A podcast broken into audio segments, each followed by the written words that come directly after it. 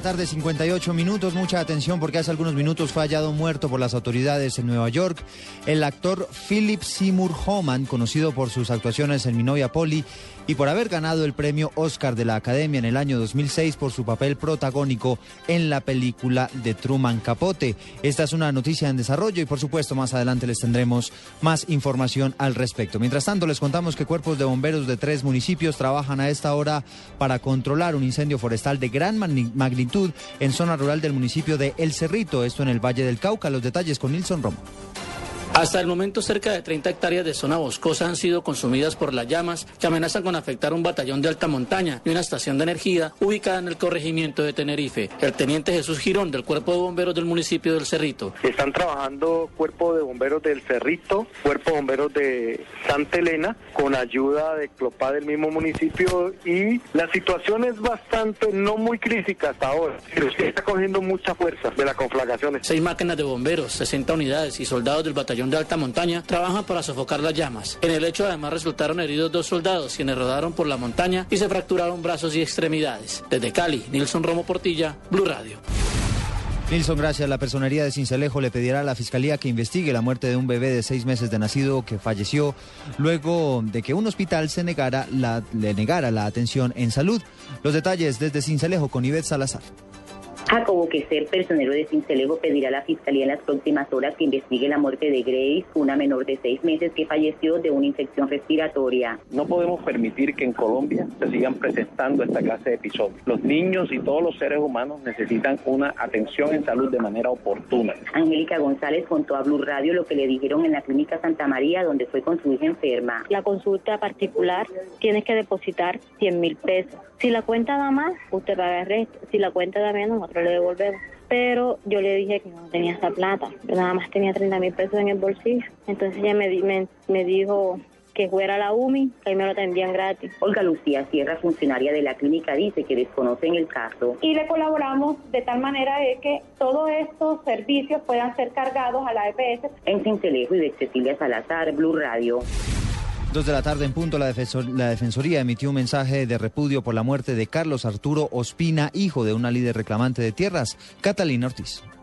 La Defensoría del Pueblo en cabeza de Jorge Armando Tálora repudió el asesinato de Carlos Arturo Espina Córdoba, de 22 años, hijo de la líder reclamante de tierras en Antioquia, Ana Fabricia Córdoba, quien también fue asesinada en Medellín en 2011. El defensor del pueblo le solicitó a las autoridades que se haga una investigación rigurosa para esclarecer este crimen que enluta de nuevo a una familia que ha sido perseguida por la violencia. El órgano estatal recordó que el primer esposo de Ana Fabricia, Delmiro Ospina, fue asesinado en 1995 en Chigorodó y una vez desplazados a la Comuna 13, sicarios le quitaron la vida a uno de sus hijos en el 2001. Según la información preliminar, dos hombres armados que iban en moto llegaron hasta donde trabajaba el joven lavando carros en el barrio Naranjal de Medellín y le dispararon. Catalina Ortiz, Blue Radio. Dos de la tarde, un minuto, las autoridades descubrieron que ahora los delincuentes están adulterando aceites para carro, que además de dañar el vehículo, por supuesto, dejan millonarias pérdidas para la industria. Juan Carlos Parto.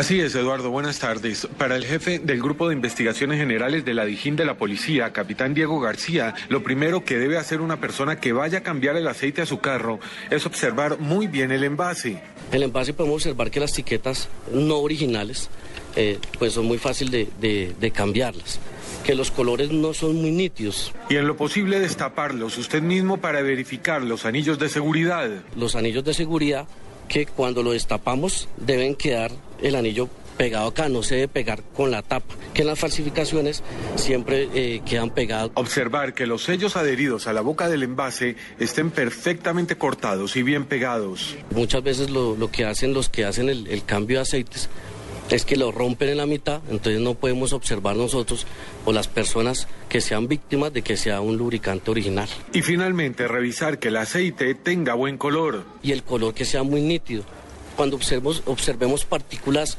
negras o demás, pues debemos dar una queja a la superintendencia. El oficial explicó que actualmente investigan varios negocios en el país dedicados a la falsificación de este tipo de lubricantes y que sus dueños enfrentarán cargos por los delitos de usurpación de marca y estafa. Juan Carlos Pardo, Blue Radio. La Secretaría de Educación en Bogotá recibió 69 quejas de familias que denuncian irregularidades en las listas de útiles escolares, esto en lo corrido del mes de enero. Juliana Moncada. En promedio, tres quejas diarias, es decir, 69 durante todo el mes de enero, recibió la Secretaría de Educación de Bogotá por abusos en las listas escolares y cobros excesivos en las matrículas y pensiones de los colegios. El secretario de Educación del distrito, Oscar Sánchez, señaló que en las listas escolares no se pueden sugerir marcas y explicó qué es lo que usted, padre de familia, no debe comprar. No se puede pedir nada que constituya parte de la dotación del colegio. El colegio debe tener todos los juguetes sofisticados, todos los instrumentos didácticos todos los aparatos electrónicos. Las localidades que han recibido el mayor número de quejas son Engativá, Suba y Teusaquillo. El funcionario explicó dónde usted puede instaurar los reclamos. A través de la Dirección de Inspección y Vigilancia, que está presente en todas las direcciones locales de educación, o llamando a la línea 195 de atención al ciudadano, acepta las quejas y las tramita. Tenga en cuenta que para este año el Ministerio de Educación estableció un incremento entre el 2 y el 4% en las matrículas para los colegios privados. Juliana Moncada, Blue Radio. Noticias contra reloj en Blue Radio. Dos de la tarde y cuatro minutos, noticia en desarrollo. Hay tres muertos por el invierno en Italia. Dos mujeres y una niña de siete años fallecieron después de que el vehículo en el que viajaban fuera arrastrado por un río que se desbordó debido a las fuertes lluvias en la localidad siciliana de Noto. Estamos atentos a la atención de la emergencia que se registra en el municipio de Balboa, en el Cauca, donde un deslizamiento de tierra deja un saldo por ahora de un muerto, dos heridos y al menos cinco desaparecidos. Ampliación de estas noticias en blurradio.com. Sigan con Mesa Blue.